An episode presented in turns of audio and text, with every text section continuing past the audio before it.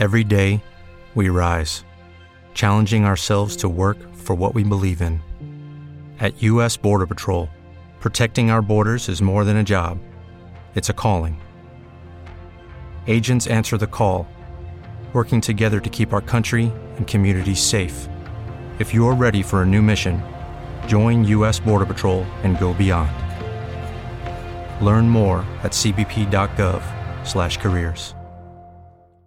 When you drive a vehicle so reliable it's backed by a 10-year, 100,000-mile limited warranty, you stop thinking about what you can't do and start doing what you never thought possible. Visit your local Kia dealer today to see what you're capable of in a vehicle that inspires confidence around every corner. Kia, movement that inspires. Call 800 333 4KIA for details. Always drive safely. Limited inventory available. Warranties include 10 year 100,000 mile powertrain and 5 year 60,000 mile basic. Warranties are limited. See retailer for details. Hello, it is Ryan, and we could all use an extra bright spot in our day, couldn't we? Just to make up for things like sitting in traffic, doing the dishes, counting your steps, you know, all the mundane stuff. That is why I'm such a big fan of Chumba Casino. Chumba Casino has all your favorite social casino style games that you can play for free anytime, anywhere with daily bonuses. That should brighten your day a little. Actually, a lot. So sign up now at chumbacasino.com. That's chumbacasino.com. No purchase necessary. VGW Group. Void were prohibited by law. See terms and conditions. 18 plus. Judy was boring. Hello. Then Judy discovered ChumbaCasino.com. It's my little escape. Now Judy's the life of the party. Oh, baby, Mama's bringing home the bacon. Whoa, take it easy, Judy. The Chumba life is for everybody. So go to ChumbaCasino.com and play over 100 casino-style games. Join today and play for free for your chance to redeem some serious prizes. ChumbaCasino.com. No purchase necessary. Void were prohibited by law. 18 plus terms and conditions apply. See website for details.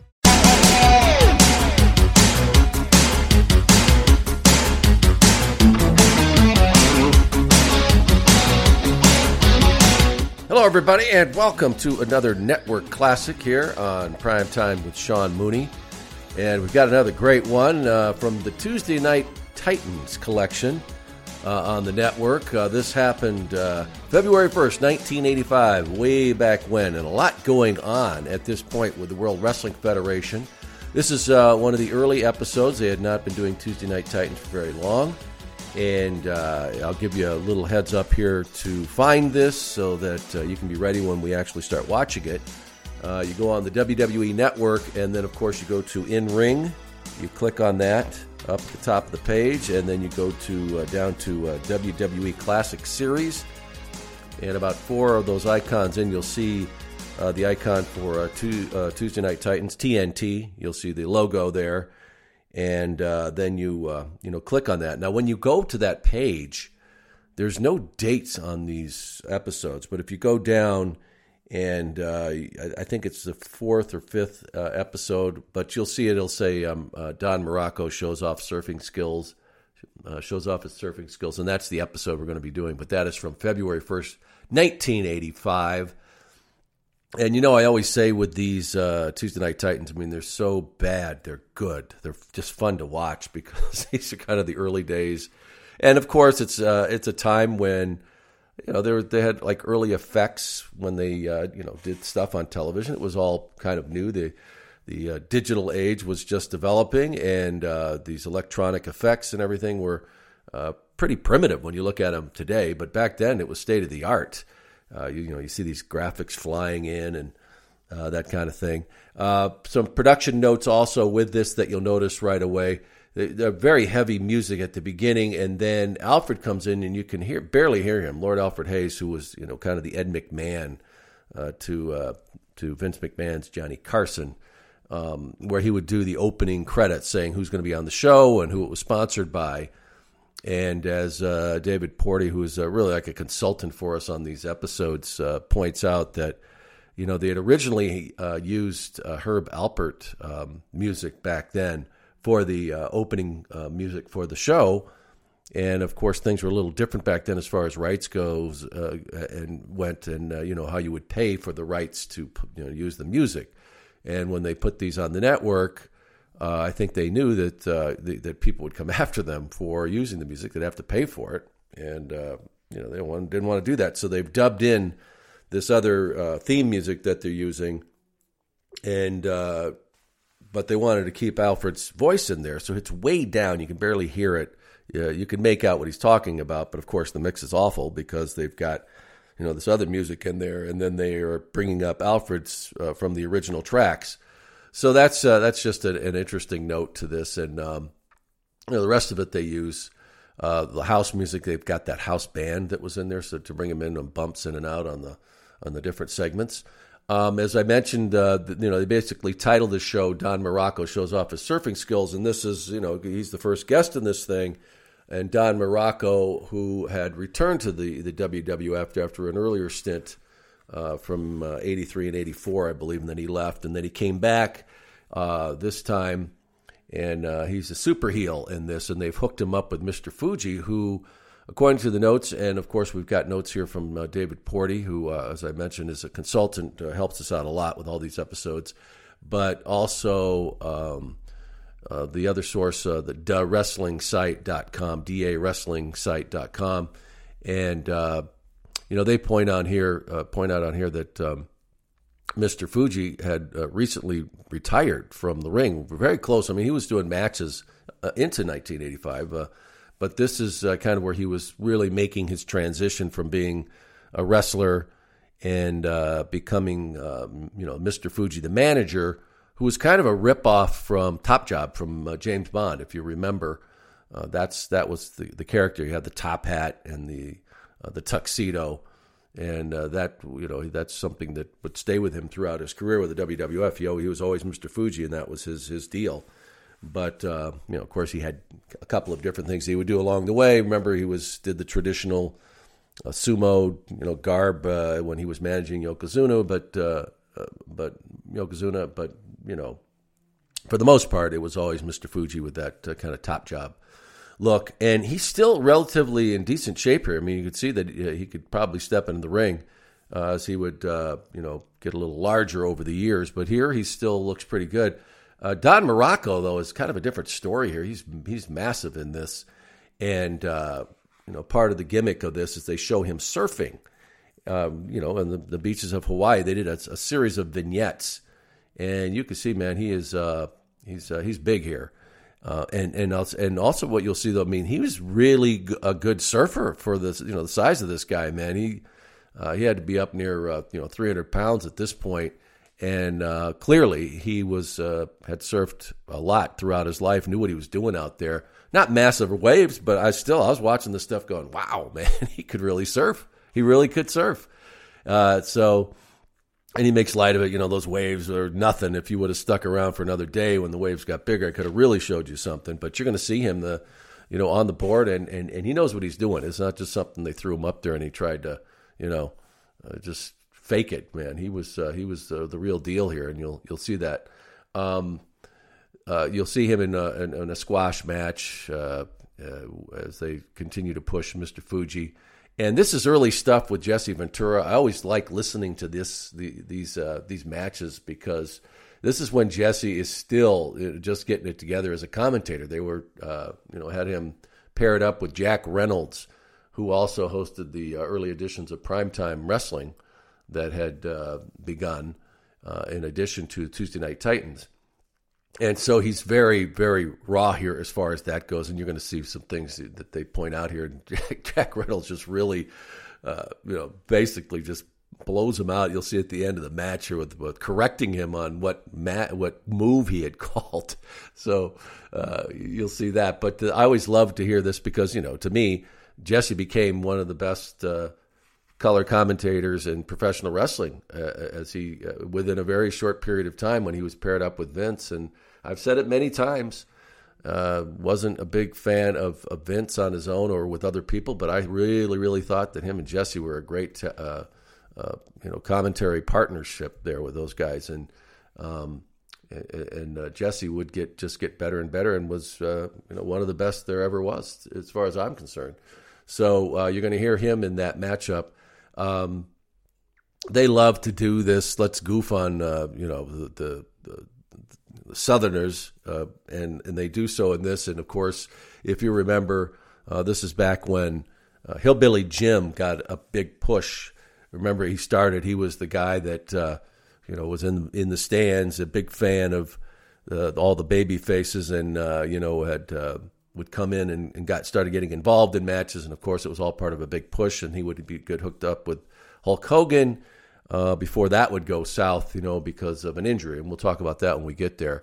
But in this one, they bring Granny Kim on, and uh, and remember uh, they kind of had this this whole hillbilly theme going with uh, no, you know not just Hillbilly Jim when the in the overalls. I mean they they had family involved, and uh, they break out the Hillbilly set once again, and they invite Granny Kim on, who's uh, Hillbilly Jim's supposed grandma, and she's got a couple of bloodhounds with her, and Vince and Lord Alfred Hayes have a little fun with her on the set as they uh, try and you know uh, get a push here for Hillbilly Jim, and we actually get to see his uh, official first match uh, victory um, with uh, with Hulk Hogan at ringside for that. So that's uh, you know in a match, a squash match that uh, that'll be also included in this. Um, Andre the Giant makes an appearance um, as he's teamed up once again with Special Delivery Jones, SD Jones, and I think we saw this match. I am trying to remember from when we did. I think they had it included. Um, uh, some bits of it with uh, and one of the other earlier uh, Tuesday Night Titans that we did, but um, they take on Big John Studd and Ken Patera, who uh, was uh, you know uh, Bobby Heenan was the manager, and uh, he's he, he he's a guest on the show as well. He comes out, and you know this is this is classic Heenan, as he also was really hitting his stride with the WWF. And then, of course, my favorite, uh, Classy Freddie Blassie is on. And uh, I think if you've listened to the show for any length of time, uh, when I do mention Freddie Blassie, it's very fondly because I got to be very close with, with Freddie. And uh, he's on here. And one of the best managers, I think, uh, of his time and era. And uh, to this day, I mean, I think that when you, you talk about some of the great managers in wrestling, he's got to be included on that list.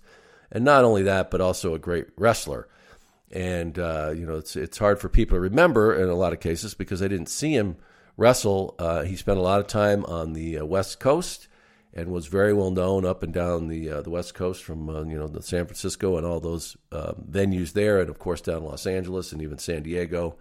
And just really was a super super heel. I mean, I remember Freddie telling me stories about, you know, how these wrestling fans just hated his guts so much that they would. I mean, he had to really uh, fear for his life many times. You know, they wanted to stab him and shoot him, and they vandalized his cars. And uh, yeah, he he was uh, as far as getting heat, man. Uh, there are few in the business, especially at the time, who did it better than classy Freddie Blassie.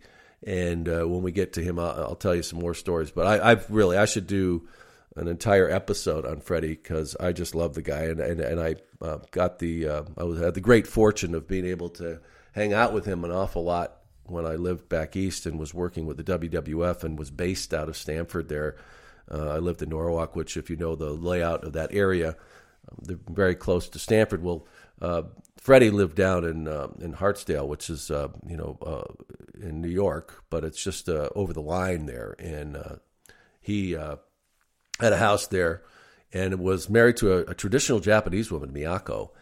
Uh, and they, you know, it wasn't a big, uh, a huge home, but it was a really nice little place. And uh, Freddie invited uh, myself over there several times for dinner and um, got to know Miyako very well. And Freddie and I would also go down to New York City and uh, do uh, a lot of charity events through the, you know, the WWF. And uh, one of our favorites was that every year Franco Harris had this uh, event that he did uh, for for children and sports, and uh, they had, would have all these celebrities and big time, big time celebrities, and they would uh, host us down there, and it, it was just fantastic. It was uh, just unbelievable what they would do. It was first class all the way, and we would go down there and spend the weekend and then they would, uh, you know, you, during the day you'd go and do different sports, whatever you wanted to. do I remember I played tennis one time, and uh, that's a whole other story that because I was not a tennis player, but just I didn't I didn't humiliate myself that badly because they would put you with somebody who actually was really good. But uh, anyway, I remember we played the Van Patten brothers. I don't know. I'm getting off on a sidetrack here, but it, I just remember this story and that, that they wanted me to play tennis and. They hooked me up with this tennis pro. God, I wish I could remember his name, but he was a really great tennis player and uh, had played at Wimbledon and, and was really good. And anyway, uh, the Van Patten brothers. Now, if you remember Dick Van Patten in that uh, that one show, Eight Is Enough. Remember, he was the dad. Well, he his sons were kind of actors. I guess they got some bit parts and. But anyway, they they grew up in Hollywood and uh, wherever they were out in California, and they were they played a lot of tennis. And uh, so anyway, we went out there, and they knew I was the weak weak link, and uh, they just kept hitting the ball to me, and just basically, I had no shot, no chance when we were playing doubles. And so anyway, this uh, tennis pro kind of pulls me back. And he said, "Look, just stay in the back line here, and let me let me take over here." So it's basically you know two on one, and he schooled these guys and it was just just ugly. I mean, he just they're falling over, they're getting pissed, they're smashing their rackets on the uh, you know the court because uh, he's just he's just you know, and he was older too. This guy was probably at the time in his fifties, and he's just running circles around these guys. So finally, he calls him up to the net because they had a decent crowd there, and he says, "Look, uh, do you want to just play tennis? You know, because here we got Sean's not. You knew he's not experienced here, and you're just taking advantage of it. And he goes, otherwise, I'll continue to make you look like idiots.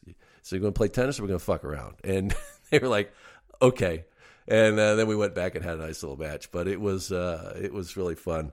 Uh, that whole event was. And Freddie, who was a very uh, uh, you know, traditional guy, and and and Miyako was like I said, she was a traditional Japanese woman, and uh, that was the way the culture was that that the men were very dominant over women, and they were basically they served they lived to serve the man, and uh, that was pretty much the relationship. They they were funny together, and she adored Freddie, and he adored her, but it was this very traditional marriage, and she did everything, everything for Freddie. And uh, I just remember that the reason I brought this event up is because Freddie we we stayed at that uh, hotel and it was relatively new now. I think it was a Hilton. It was one that had the the, the uh, restaurant that, that spins on top. And uh, I I just remember they would they had a car. They'd sent a limousine that were going to take us back up back home. And they would drop Freddie off first, and they'd take uh, you know me and my my wife at the time up to our home in Norwalk.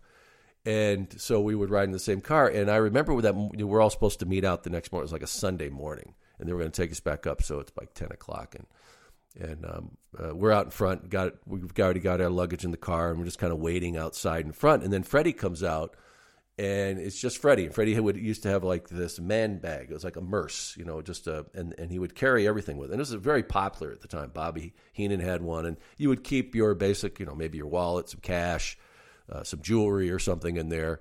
And Freddie comes out, and that's what he's carrying. That's what he's got. And uh, a couple of uh, minutes later um, you the, the, you see they had the uh, the big revolving doors, and here comes Miyako, and the woman could not have weighed 100, 100 pounds. There's no way, and she's got you know all the bags.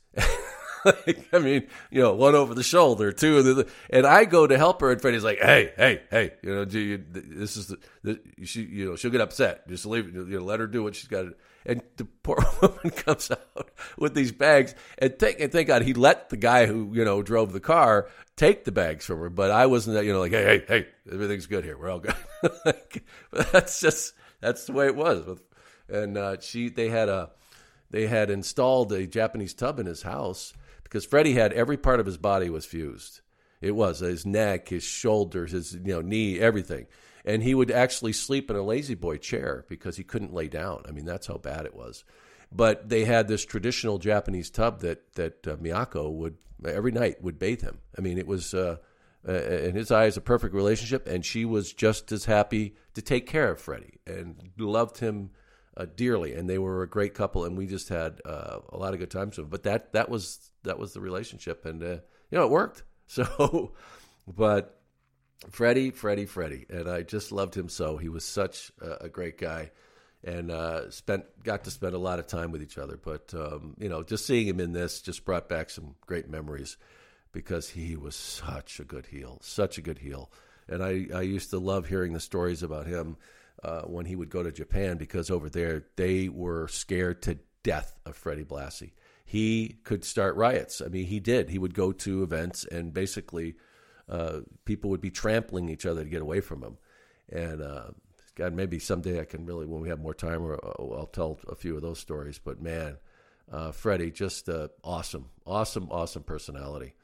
Uh, he, in this uh, at this point in time, is managing Nikolai Volkov and the Iron Sheik, and uh, you know this is a few months out from we're talking February, so the next end of the next month would be WrestleMania one, the first one, and as we would see, uh, Nikolai Volkov and the Iron Sheik would end up becoming tag team champions. And in this uh, episode of, of uh, Tuesday Night Titans, Freddie Blassie is very, very confident that that is going to happen as a uh, take on Steve Lombardi, uh, the Brooklyn Brawler, who was not the Bro- Brooklyn Brawler at this time, and he, a very young Steve Lombardi teaming up with Mario Mancini, who would make a couple of appearances in this uh, this show and in these squash matches.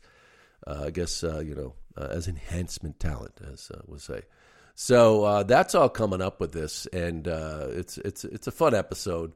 Uh, once again, with uh, Vince McMahon playing uh, you know Johnny Carson and Lord Alfred Hayes uh, with his Ed McMahon, as we begin another episode of Tuesday Night Titans. this one from, as I said, February first, nineteen eighty-five. So I hope you're all queued up. Once again, if you haven't gotten there, you go in ring, and then you go to the WWE Classic Series, and then you find uh, TNT Tuesday Night Titans. And uh, once you uh, get there, there's no dates on these until you actually click on it. But the, the title of it is Don Muraco shows off his surfing skills uh, in this episode from uh, February 1st, 1985. It's like four uh, from the bottom. One of the early, early episodes of Tuesday Night Titans. Okay? So, quick pause. Uh, make sure you guys are all queued up. We come back and we'll go. Okay, so let's. Uh, I'm going to pause it right now. Judy was boring. Hello. Then Judy discovered ChumbaCasino.com. It's my little escape. Now Judy's the life of the party. Oh baby, Mama's bringing home the bacon. Whoa, take it easy, Judy. The Chumba life is for everybody. So go to ChumbaCasino.com and play over 100 casino style games. Join today and play for free for your chance to redeem some serious prizes. ChumbaCasino.com. No purchase necessary. Void where prohibited by law. 18 plus terms and conditions apply. See website for details. It is Ryan here, and I have a question for you. What do you do when you win? Like, are you a fist pumper? a woohooer, a hand clapper, a high fiver. I kind of like the high five, but if you want to hone in on those winning moves, check out Chumba Casino. At ChumbaCasino.com, choose from hundreds of social casino style games for your chance to redeem serious cash prizes. There are new game releases weekly, plus free daily bonuses. So don't wait. Start having the most fun ever at ChumbaCasino.com. No purchase necessary. VGW. Void were prohibited by law. See terms and conditions. 18 plus. Lucky Land Casino. Asking people, what's the weirdest place you've gotten lucky? Lucky? In line at the deli, I guess? Aha, in my dentist's office. More than once, actually. Do I have to say? Yes, you do. In the car before my kids' PTA meeting. Really? Yes. Excuse me, what's the weirdest place you've gotten lucky? I never win and tell. Well, there you have it. You can get lucky anywhere playing at LuckyLandSlots.com. Play for free right now. Are you feeling lucky? No purchase necessary. Void where prohibited by law. 18 plus. Terms and conditions apply. See website for details. Okay, round two. Name something that's not boring. A laundry? Ooh, a book club. Computer solitaire, huh? Ah, oh, sorry. We were looking for Chumba Casino. That's right. ChumbaCasino.com has over 100 casino style games. Join today and play for free for your chance to redeem some serious prizes. ChumbaCasino.com. No purchase necessary. Void prohibited by law. 18 plus terms and conditions apply. See website for details. And here we go with another great episode of Tuesday Night Titans as we begin with that uh, tremendous uh, you know, animation. As I uh, said before, uh, this is all state of the art CGs, all these character generator. That's what that stood for. And uh, these, this were the early days, but at the time, this was this was really cool stuff. As you see, the T N T roll in. Uh, as we uh, start another episode. And uh, the notes in here, and, and this is David Porty points us out, who's uh, you know helps us out, uh, how that music had to be replaced because originally it was uh, something from Herb Alpert, who was very popular at the time. You know, the Tijuana Brass, and they have other music they put in here, but you can hear Alfred barely. Hear him?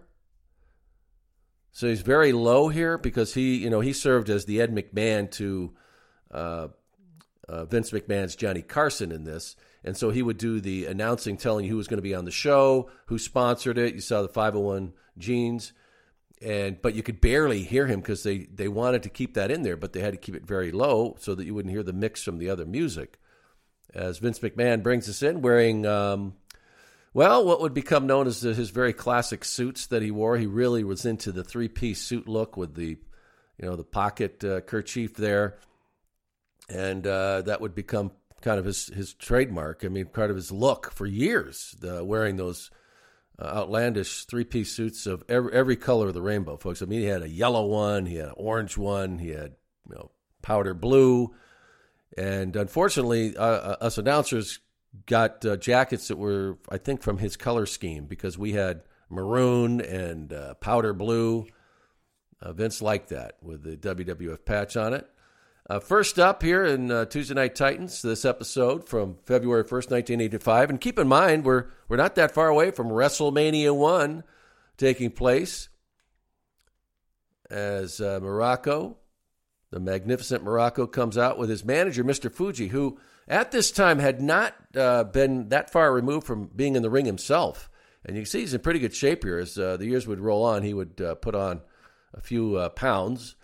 But here, he still looks pretty good, like he could get in the ring, as he would uh, have his his signature outfit that he wear, kind of a, a ripoff from Top Job. If you guys uh, were fans of James Bond, Top Job was a, an evil villain character who had that top hat that he would wear that you know, he could throw and and uh, decapitate people with it. But Mr. Fuji, uh, that would pretty much be his uh, his shtick forever. It would be times when he would step out of that. If you remember when he uh, when he managed Yokozuna, he had the traditional Japanese garb as a sumo. Uh, but uh, Vince McMahon here interviewing Muraco and making a comment that you know, the fans call him. He's such a, he's a heel now. Uh, in the second stint, this is about his second stint, I think, with the WWF. I may have mentioned that as he had been uh, been with the WWF earlier. Um, had spent time with their with the operation uh, in '83, I think, to '84. But here's some video of Don Muraco on a surfboard. Now you think at this point, boy, what's he just going to do? Body surfing? No, man. This guy can surf. Wait until you see him get up here, okay? Uh, you're talking, he's got to weigh upwards. He's got to be close to 300 pounds. Look at him go on this board.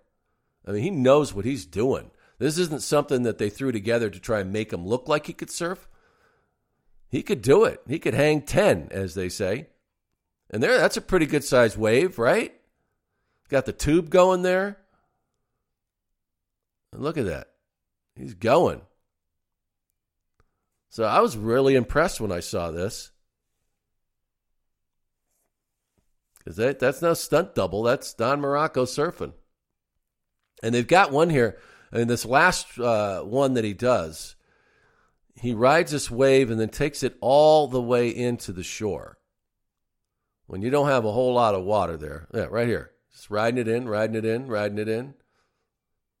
So his feet, you know, barely have to uh, step down into the water when he gets out of here. You see right there, though, he's he's big. He's big there. Yeah. There you go. Don Muraco on a board. Yeah.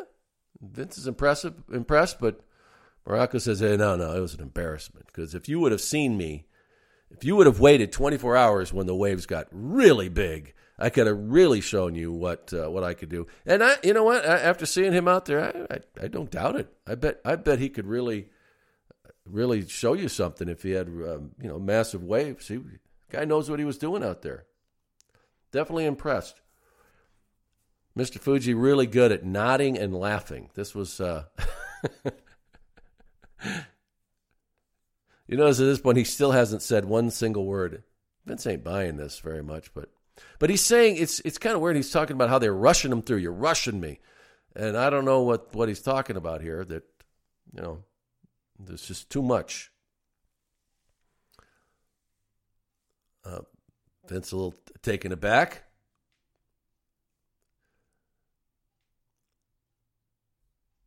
Oh.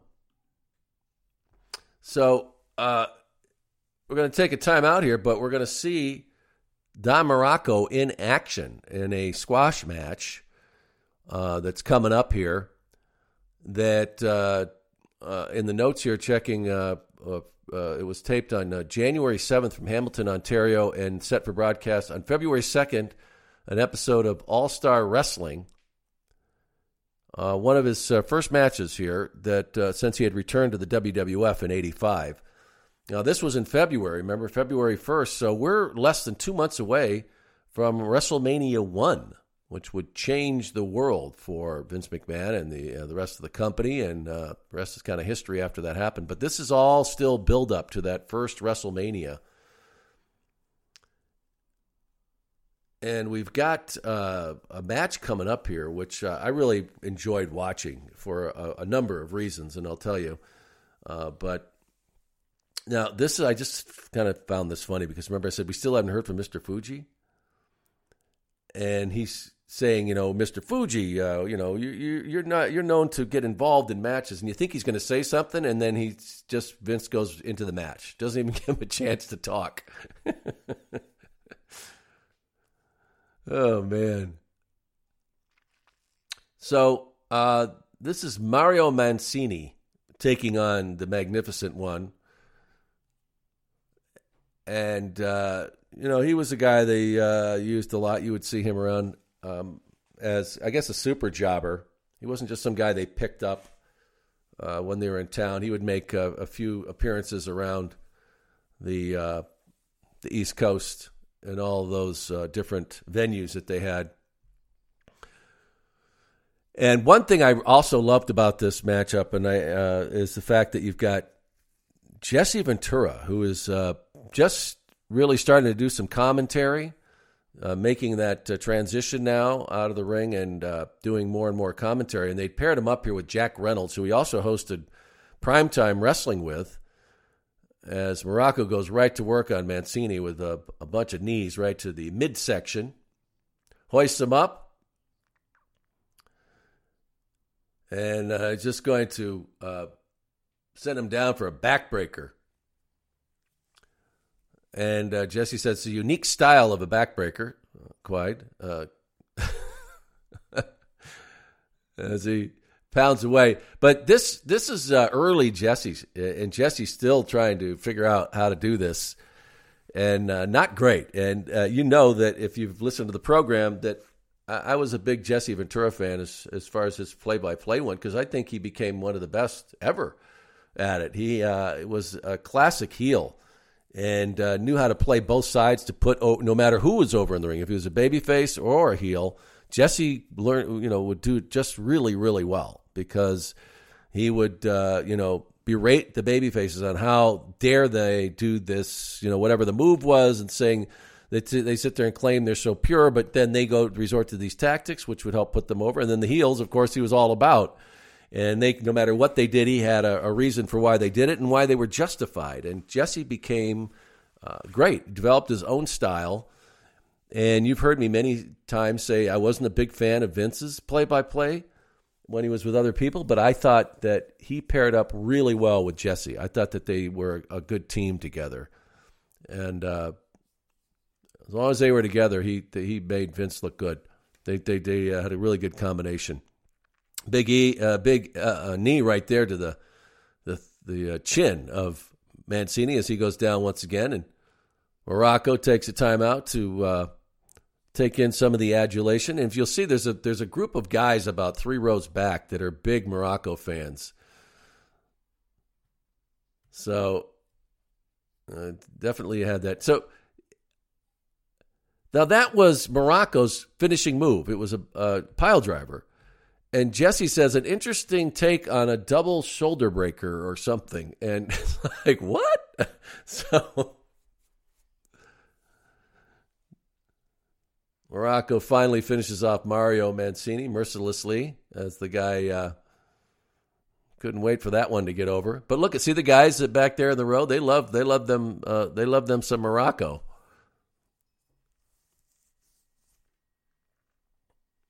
As Mr. Fuji, very happy about uh, this protege here securing a victory very easily over someone that he absolutely should have had a very easy victory over.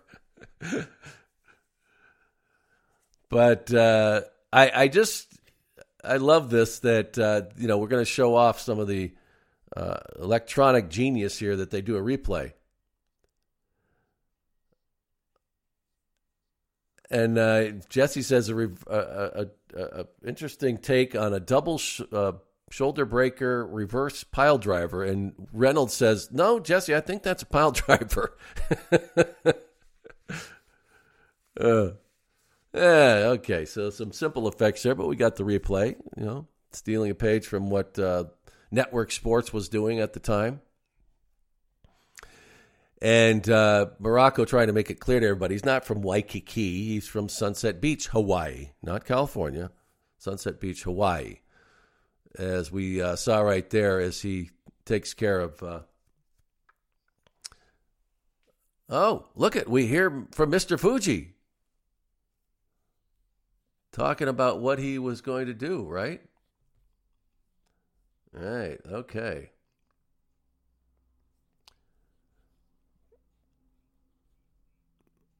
Yeah, Mr. Fuji. Uh, that that uh, that promo wouldn't change much over the years, but he, you know, Mr. Fuji did what he uh, he did, and he was very successful. Was a manager for many, many, many superstars and helped uh, put them over. And of course, he was always a threat at ringside. You never knew what he was up to. So Muraco going on about the uh, the wonders what Mr. Fuji has done to transform him into someone who no longer feels pain. Now now he's just uh, now he's just dishing it out. He doesn't uh, he doesn't feel pain. It's it allows him to just really torture people. Oh boy. Nobody's ready for Muraco. And uh, keep in mind, you know, we're uh, less than two months from WrestleMania and some big matches that would uh, that would be involved in that uh, tremendous event that would change uh, the world of uh, professional wrestling, and of course, for the WWF, it would change forever. Just in, just incredible. So we're going to take a quick time out here. We're going to come back, and we get to visit with Granny Kim which, uh, God. Okay. Now, Vince never missed an opportunity to uh, belittle somebody from other parts unknown. This from Kentucky. She's uh, Hillbilly Jim's grandmother, Granny Kim. And it's funny because she forgets Vince's name and says, What's your name again? but I guess as you're playing an old granny, you can get away with that. But I just thought that was uh, that was pretty funny. As she uh, talks about uh, her her beloved grandbaby, as she uh, talks about what a wonderful wonderful person he is, big giant heart, but he is one powerful man, right? Hmm. Okay, now Alfred, you know, having a little problem thinking these dogs are a little odorous, these bloodhounds. you know, pretty well behaved dogs, just checking out the set, just hanging out.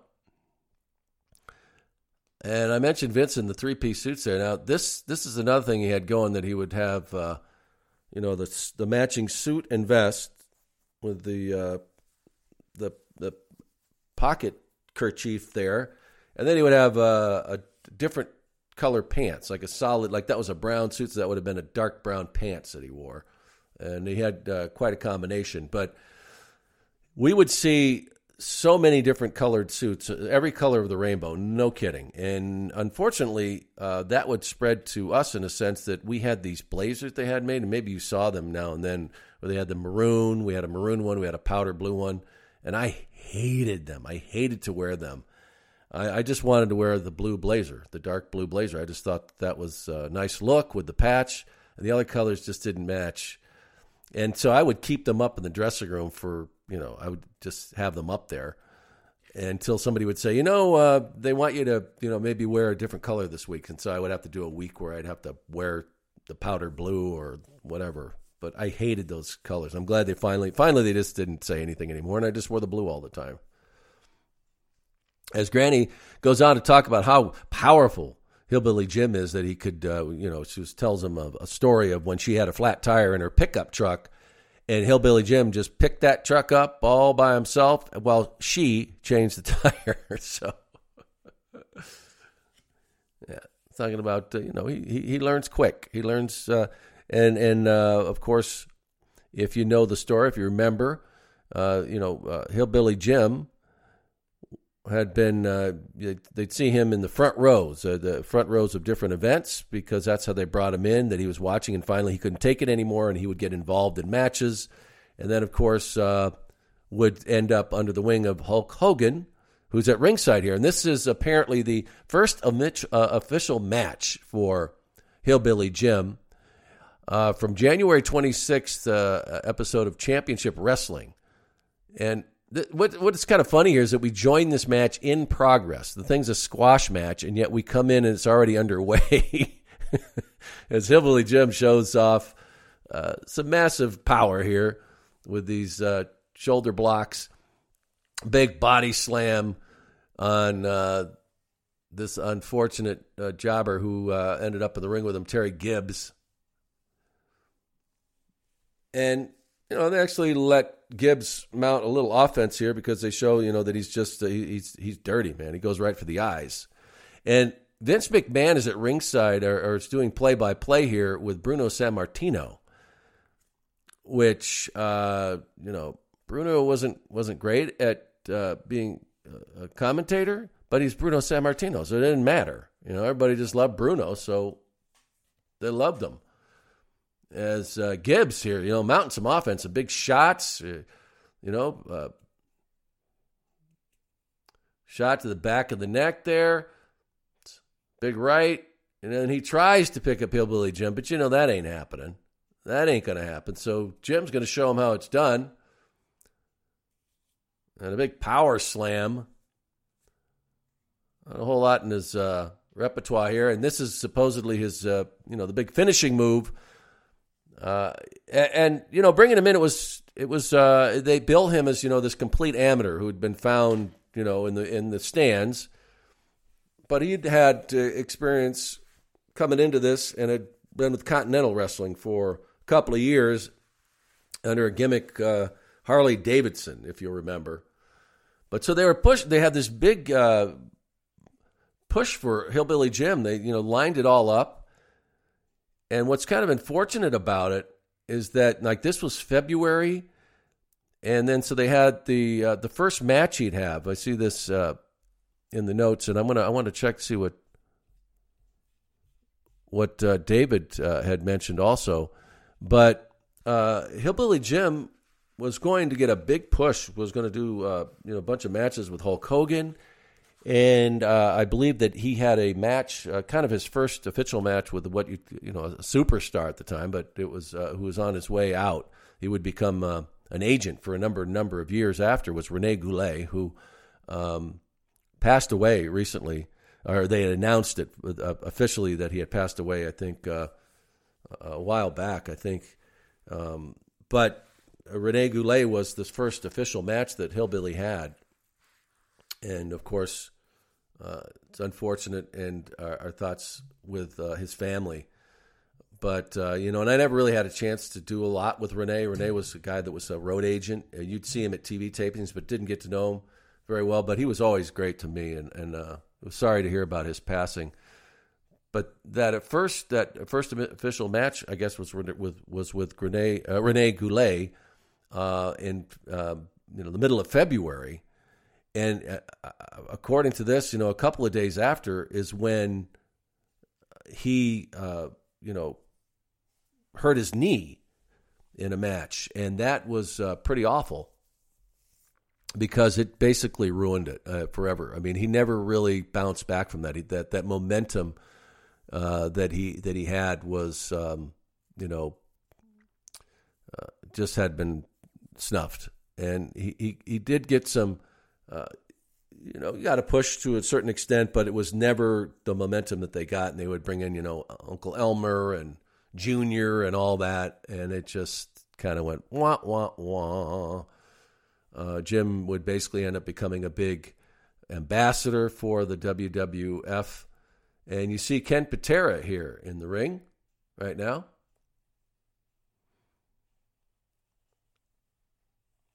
Massive, massively strong Ken Patera, Bobby Heenan, his manager, along with uh, Big John Studd, uh, all part of the Heenan stable.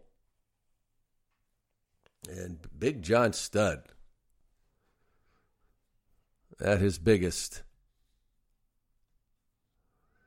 And uh, this is the the big featured match here. Andre the Giant making his way to the ring. And we had seen, uh, you know, I think we saw highlights of this match in one of the other episodes that we did, but we're actually going to get to see this one. And it had uh, originally been featured on an episode of Championship Wrestling, according to the notes, back in November of 1984. And, and uh, uh, Vince, you know, making it as grand as possible. From what I recall, it was not a great match, but uh, didn't matter. It's the people they had in the ring. And they team him up uh, with with uh, SD Jones, and people were kind of like, "What? I mean, really?" Uh, at this point, you know, SD had been uh, doing an awful lot of uh, enhancement matches, so we say. That's Patera. It's ready to start this thing out with SD. You know, it's funny you see in this wide shot. Look how big Andre is just up there on the apron compared to everybody else. Looks like these little, so small, and then you see Andre. You can't miss him. I mean, he just dominates the screen. Arm drag by SD takes down Patera. Not that was not real pretty. And SD makes the tag. In comes Andre the Giant. Goes right after Patera. Head butt to the shoulder. And just going to go to work on that uh, left arm of Patera. And another tag. In comes SD.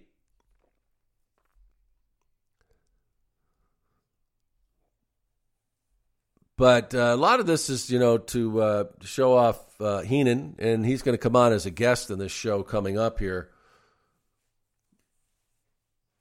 But you've got uh, Jones and Patera in here now. As Patera, the backbreaker, keeps him in their corner, and in comes John Studd, who, when you see him next to Andre, man, doesn't look like a giant. I mean, that just shows you how big Andre is. And I've mentioned before, Andre not a fan of Big John Studd. As far as he was concerned, there's only room for one giant in the WWF. And boy, did John Studd pay for it. Whenever they were in the ring, uh, Andre was not exactly kind.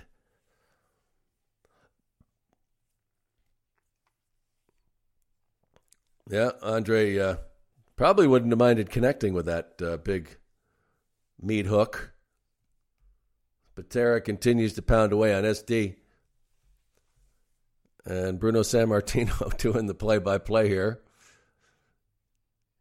Kick right there, man. Oh, and it traps Patera in that corner. Makes a tag as Patera sends SD right over the top rope. And you noticed on the floor there, they had no mats. That's cement down there. And you know what? I mean, we all know that these guys know what they're doing, but that's still cement, folks. And, uh, and let, you got to make sure you land right. Uh, uh, as it uh, went with with um, Hillbilly Jim, as we back up a little bit, when he hurt his knee, which set him out for weeks and basically killed him in the WWF as far as getting a, a big giant push there. He uh, he uh, apparently slipped on some water and took out his knee, and he was out for a number of weeks. And it takes two of them to slam Andre. Uh, What do you think Andre went for at this point? He had to be up near what, 500 pounds? As they do a little double team action here. It's funny, you look at Patera Man in this match, and he was uh, maybe not the tallest guy in the world, but he was a big dude, and he just looked so small in there. Double elbows there. And uh, we've already heard the bell as they continue to work on Andre, and I don't know where SD is. He's probably still disabled there on the uh, down there on the cement. Who they said oh he had hit his head into the uh, the hard railing there, the steel railing.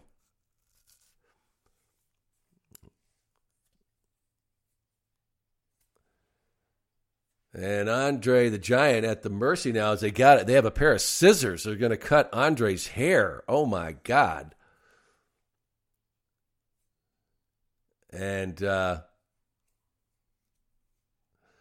as uh, Vince goes on to say, it's uh, you know just pure humiliation for Andre the Giant as uh, garbage starts to fly into the ring from the crowd, cups. Andre totally out of it because they've beaten him senseless.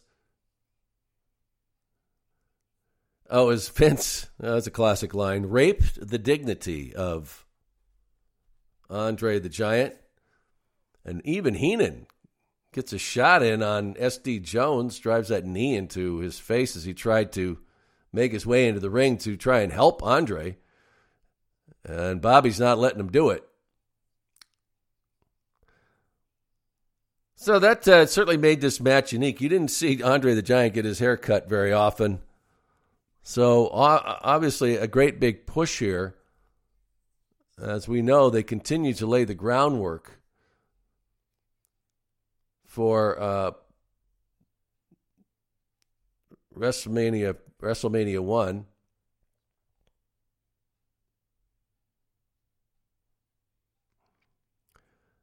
and uh, that would be uh, you know uh, not too far away, less than two months from uh, as I told you, and they they would have that match at WrestleMania one with Andre the Giant facing Big John Studd, Bobby Heenan at ringside at WrestleMania, and you know who came out on top in that one, uh, of course, Andre the Giant. So, it, one thing that I really liked about this time is that they they had they they actually took the time to set storylines up. Like I said, we're we're less than two months here, but that's a long time. Today, that's an eternity for running a storyline. Well, here they're setting these things up uh, months out between these guys, and I think that's a that's a big part of what uh, we're not we don't we don't see today. You don't really get to see those storylines develop. They're over in two weeks, and uh, all right, next. Yeah, so uh, Vince McMahon brings out Bobby Heenan in a very, very purple suit. As the crowd uh, does not give him a very warm welcome, he won't even shake Lord Alfred Hayes' hand, which is uh, very classless. How could you? So uh, they are talking about. Um, uh, the fact that it was Bobby Heenan who was behind the whole deal of the scissors and uh, uh, the rape the dignity. Vince really liked that line because he kept using it over and over again. So I'm not sure what the heck uh, that. boy. So Bobby's saying, you know, I, we actually helped him out. We uh, we helped him out in this because, uh, you know, he he needed a haircut. So. Bobby was just great. He always had a, a justification for anything that he did, right? But uh, here we are with this this matchup with uh, after uh, Andre the Giant gets has his uh, what raped his dignity, as Vince said, with his haircut. And Bobby Heenan at the time had not been with the World Wrestling Federation for that long, but it was clear, uh, you know, not too far into the time he'd been there that you realized that he was going he was a star and he was going to do really really well uh, in this. but people always wondered, you know, like, what the heck was Andre doing with S.D. Jones? So he must have just, he must have liked him because whatever Vince, I mean, whatever Andre wanted and wanted whoever in there, that's that's the way it was going to work. So they're going back. Remember this one? We actually featured this on our one of our uh, classics. Um, was them giving this guy a haircut and just humiliating the poor guy. Uh, he had a beard too, which uh, you know helped to uh, more of the visuals here. But then they just uh, they just keep going, and I'm sure this guy had no idea what he was in for when he agreed to to do this. They, they soak him, and I think there's even one part, even one part where where uh, Big John Studd takes the the uh, clipper and trims the guy's eyebrow off. And I'm, you know, that was always kind of the big rib uh, that if a guy fell asleep on a plane. So it wasn't like this guy was going to go to work on, on uh, you know, Monday, and uh, you know, you could get away with the, uh, the, the shaved head, maybe the beard, but without an eyebrow um, was kind of over the top. And uh, Vince, t- you know, berating Bobby for what they did to this poor guy.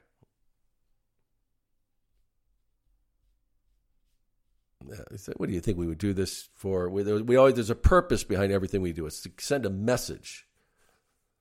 Yeah. So, yeah, yeah. Bobby, uh, you know, was just good. At, so good at this stuff. And sorry, I love to listen to Bobby. So if you, yeah. So they talk about you know as much as their attack on Andre you know was for for the, to stir this up, uh, it was it was classic classic Heenan.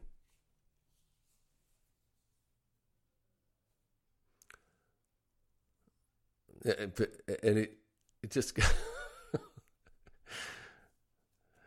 so he's putting the boots here to Andre, uh, and uh, and what they would eventually and leading to WrestleMania. This is laying the groundwork because that's when Big John Studd, who was in Heenan's stable, would face Andre, which I'm sure was a match that uh, Big John Studd just dreaded because he knew anytime he stepped in the ring, it was not going to be fun with Andre because Andre didn't like him for a, for a number of reasons. Probably at the top of that list was the fact that there's only one giant as far as Andre was concerned, and he didn't uh, like the the fact that Bing John Studd may have even been close to being as big as he was. So as we take another break, and we still got uh, a tag team matchup between uh, Nikolai Volkoff uh, teamed up with Iron Sheik, facing uh, Steve Lombardi and Mario Mancini. But uh, that's on the way. But first,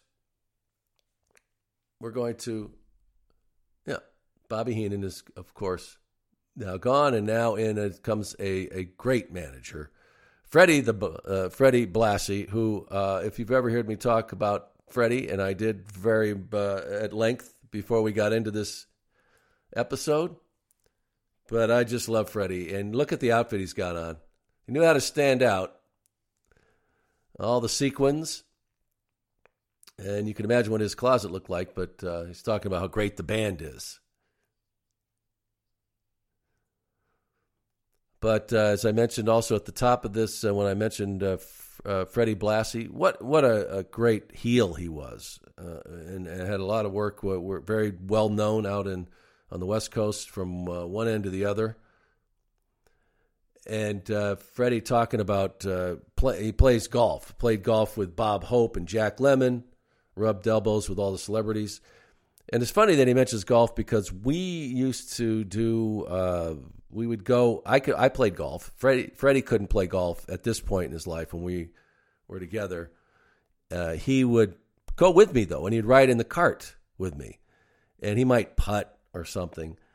but he would his job mostly was just to give people shit the whole time we were going and he did it so well and he could get away with it and that is also like the comments he would make to women that you uh, really honest to god would not be able to get away with today but uh, showing off a little bling here so he's got a 16 karat diamond ring but freddie would ride with me and uh, I remember, I you know, I'd be go look, be looking for a golf ball. He would take the cart over, and uh, he would be up to something. I wouldn't know what he was doing. Uh, he would, you know, causing trouble or giving crap to the other golfers.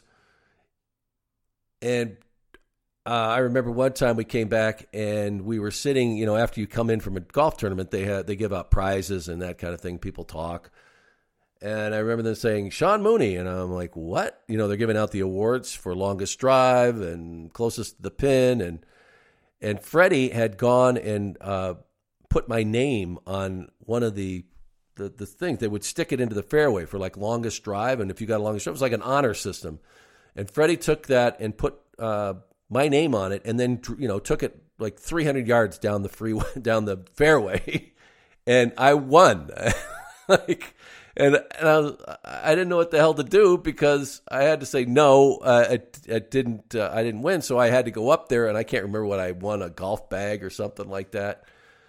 And so I just held on to it were about ready to leave, and then I went and found whoever had. I said, "Look, uh, Freddie, Freddie, uh, just give this to the person in second place when you find them." I'm really sorry, but he did that stuff all the time. It was just so much fun. God, we had a good time. Uh, this is you know the matchup here. Nikolai Volkoff would always sing the Russian anthem very poorly. I don't think he ever sang it uh, the same twice, but it worked. Right? You can hear the crowd, and uh, of course, him teamed up with the Iron Sheik. And look how look how great shape the the Sheik's in here, and he he was legit uh, num- one of the strongest superstars in the WWF. And you hear some of the boys talk about his workout routine when he would do that with the pins and, you know, he said that he could sit there and work those pins just for, you know, hours. And what, what, what most people couldn't do them for, you know, two minutes. That's how strong his arms were. But he was uh, just a, a massive. I mean, he's just really incredibly strong. It's just too bad all the demons got the best of him. But man, was he over? What a what a heel! And uh, loved the loved the boots. He's got the, the like the genie boots on with the turned up end ends on him. Love it. Oh, he's got camel breath.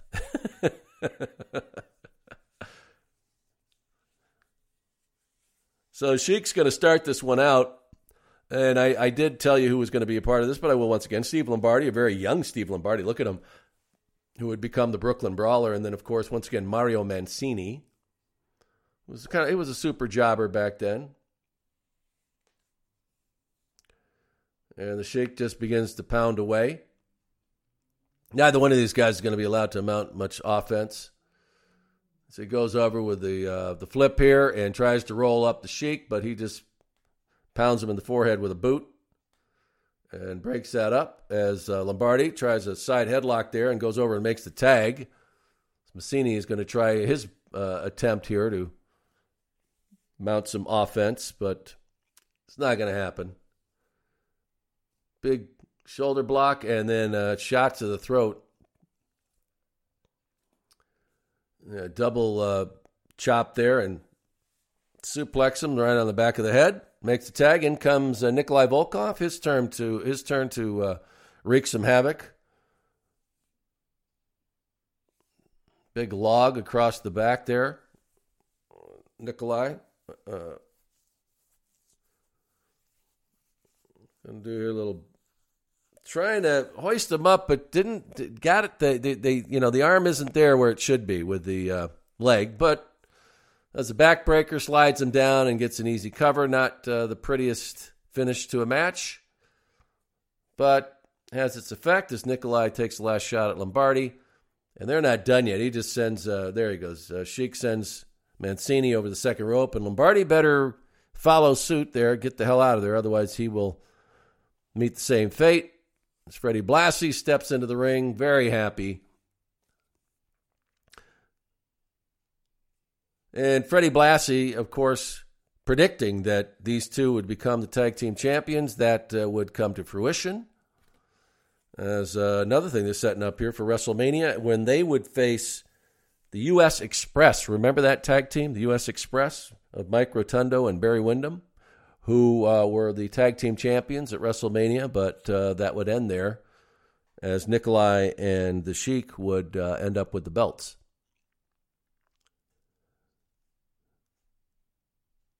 Yeah, but Freddie, you know, he always makes some money. But what he was a great, great, great manager. To me, uh, he's top five uh, of all of them. You know, Bobby Heenan, of course, in that group, and uh, I'd have to put Slick in there, Jimmy Hart.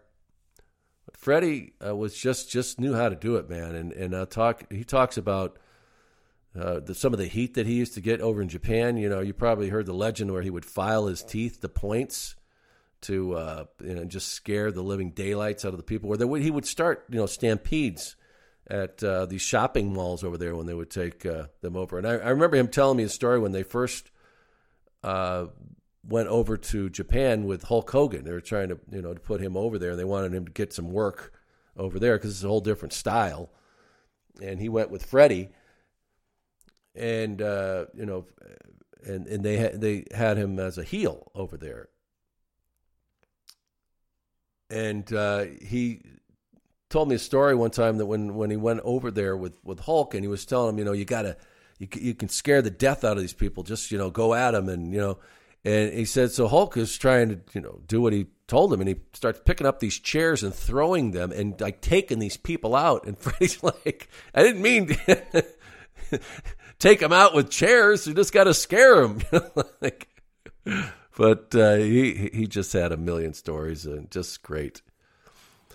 His lordship uh, chimes in about just how dangerous uh, the Iron Sheik and Nikolai Volkoff are as a tag team. Yeah. Yeah, Mr. Blassie, as he calls him. And uh, now we're going to wrap this thing up and it's funny because they're not, they're not talking about you know the future tag team champions. They never don't mention WrestleMania, but uh,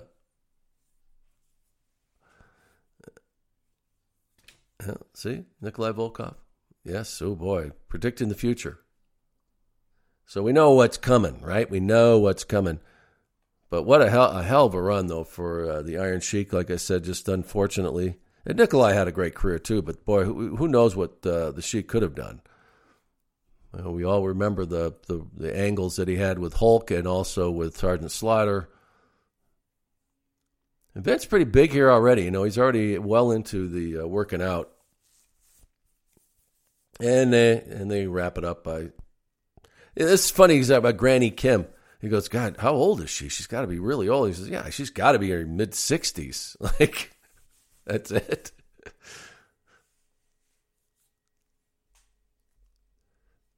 a lot of springs left in that chicken as uh, Vince wraps it up here.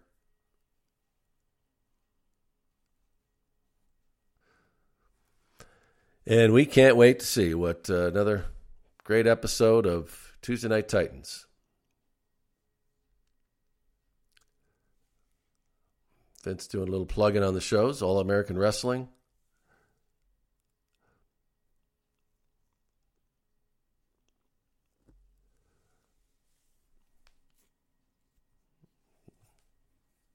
Jesse the Body Ventura, who would become his tag team partner in, in the booth. And uh, what a what a great commentary team they were. I uh, always love watching the credits here. Host Vince McMahon, Lord Alfred Hayes, the co-host, and Bruce, uh, producer Nelson Sweglar, and Kerwin Silfies, who's still with the company. Look at that. Assistant director was Kevin Dunn.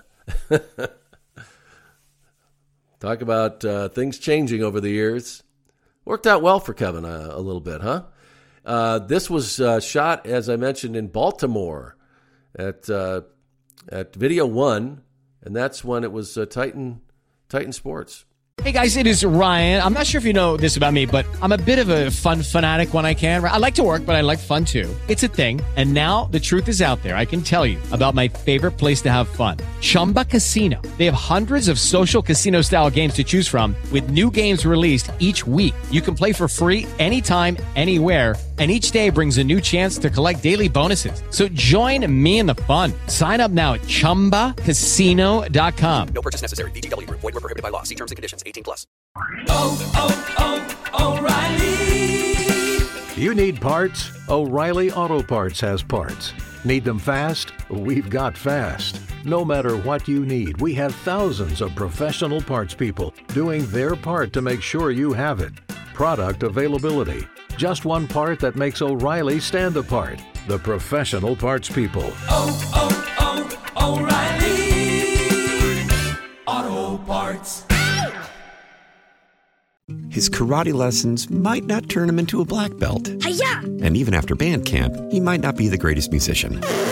But with the 3% annual percentage yield you can earn on a PenFed premium online savings account, your goal of supporting his dreams. Thanks for everything, Mom and Dad. Will always be worth it. Apply today at PenFed.org slash savings. Federally insured by NCUA. $5 minimum to open account. To receive any advertised product, you must become a member of PenFed. PenFed's got great rates for everyone. So I uh, hope you enjoyed that episode. I really did. There was so much going on in that one, man. Uh, I wanted to make sure that I didn't miss some uh, great notes here, so I'm kind of going through them pretty quickly. But uh, uh, the one thing that uh, that I really enjoy about seeing some of these shows that were prior to WrestleMania one is that you know here they're setting this stuff up, and um, I'm just surprised that they didn't plug more, you know, get more, get going on on uh, you know that this thing was coming, and I, uh, I am sure that um, you know our people that uh, really know their history on this could tell me where they were in the planning stages of WrestleMania, and that would be taking place March 31st, 1985, and this was in February. This is the very beginning of February, so it wasn't far away, and uh, you would have thought that they would have been plugging the crap out of this, but uh, maybe that uh, would would come a month later. Maybe when we do uh, maybe one of these, uh, you know, one of the shows that's closer to it and see how they were promoting it. But all this was starting to come together, and of course, you know, with uh, MTV and rock and wrestling, and of course, we would see, you know, the whole uh, thing with Lou Albano and Cyndi Lauper and Mr. T, and all the people that would be involved in that. But that was, uh, you know, just uh, you look back at that and how it would just change everything. Um, uh, forever in the world of professional wrestling, and, and and you hear people talk about how Vince just put everything on that. I mean, it was uh, if it didn't happen, if it didn't work, uh, it's it's pretty much over. Maybe it would have just been territories for the rest of uh, the history of professional wrestling, but it didn't happen that way, uh, and we would see. Uh, that event really get over and then change everything. You know, that's that's when it all happened because uh, uh, the, the, the superstars were were great. You know that uh, at the time you, the names that you mentioned that were on that card from WrestleMania, and and uh, we would see a lot of them on these shows because they started. You know they were putting them over. But King Kong Bundy. Um, and also Ricky Steamboat would be it was with the WWF that that time. Brutus Beefcake uh, would be at WrestleMania, uh, taking on David Sammartino, Bruno's son and uh, JYD was all, was there. Uh, of course, as uh, we, we we mentioned, uh, the Iron Sheik and Nikolai Volkoff as that tag team with with Freddie Blassie as their manager, and they would become the tag team champions. And of course, Andre the Giant, a, a big star in, of the WWF, and had had been you know very much a part of the WWWF uh, and Vince Senior.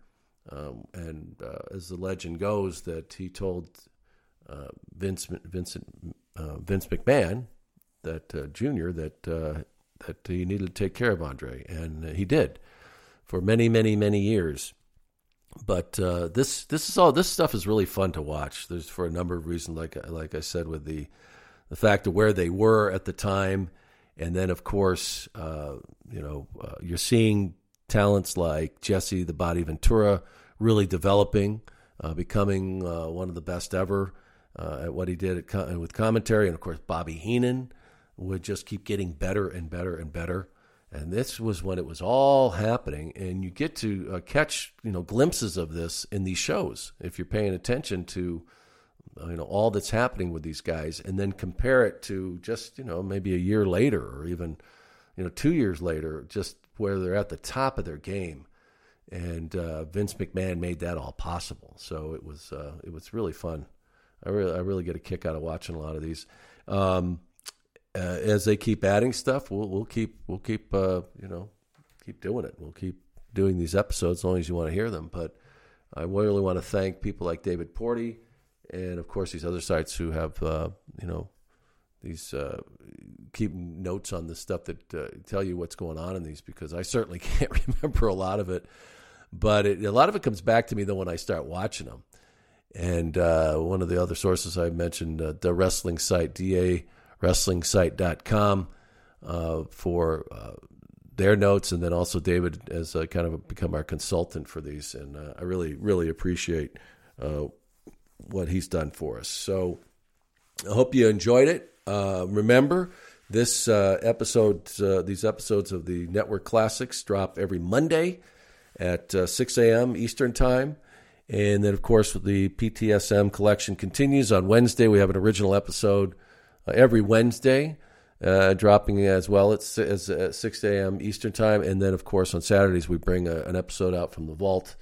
So uh, you can uh, you know, listen to an, an, older episode, which you can always find in the library. But we like to uh, put, put these out there because you know, it kind of brings attention to it that maybe it's one that you didn't catch before. And you get an opportunity uh, to listen. Um, a big shout out to all of our Patreon members. Once again, folks, if you haven't uh, joined up with us, we'd love to have you. For as little as four ninety nine, you can uh, get everything. Uh, you can get the network classics, you can get the uh, original episodes, and of course, uh, the vault episodes we put up uh, early and ad free. Early and ad free. So check it out. All you have to do is go to patreon.com slash primetime mooney, patreon.com slash primetime mooney, and uh, check it out. Maybe you want to join one of the other tiers. We've got a lot of great perks that go with uh, either becoming a Mooney or a Legion of Who member. Uh, so go to uh, patreon.com slash primetime Mooney. Uh, still time um, to grab a t-shirt uh, for someone special for Christmas. Um, you can just go to mooneytees.com. Uh, may arrive a couple days after Christmas, but if you act on it, uh, you know you're still still going to get a great present and uh, you can get uh, maybe a Sean Mooney Who T-shirt or uh, you know one of the other ones we have, a Mooney World Order. Uh, check it out, MooneyTees.com. Uh, you can uh, email us at primetimemooney at gmail.com, primetimemooney at gmail.com, and follow us, of course, at Twitter and Instagram at primetimemooney. all right. I hope you enjoyed that episode of this network classic. And uh, folks, uh, thanks for listening. Uh, Merry Christmas, Happy Hanukkah, uh, great rest of the holidays for you. And I will be with you once again very soon. Thanks for listening. I'm Sean Mooney, and I am out.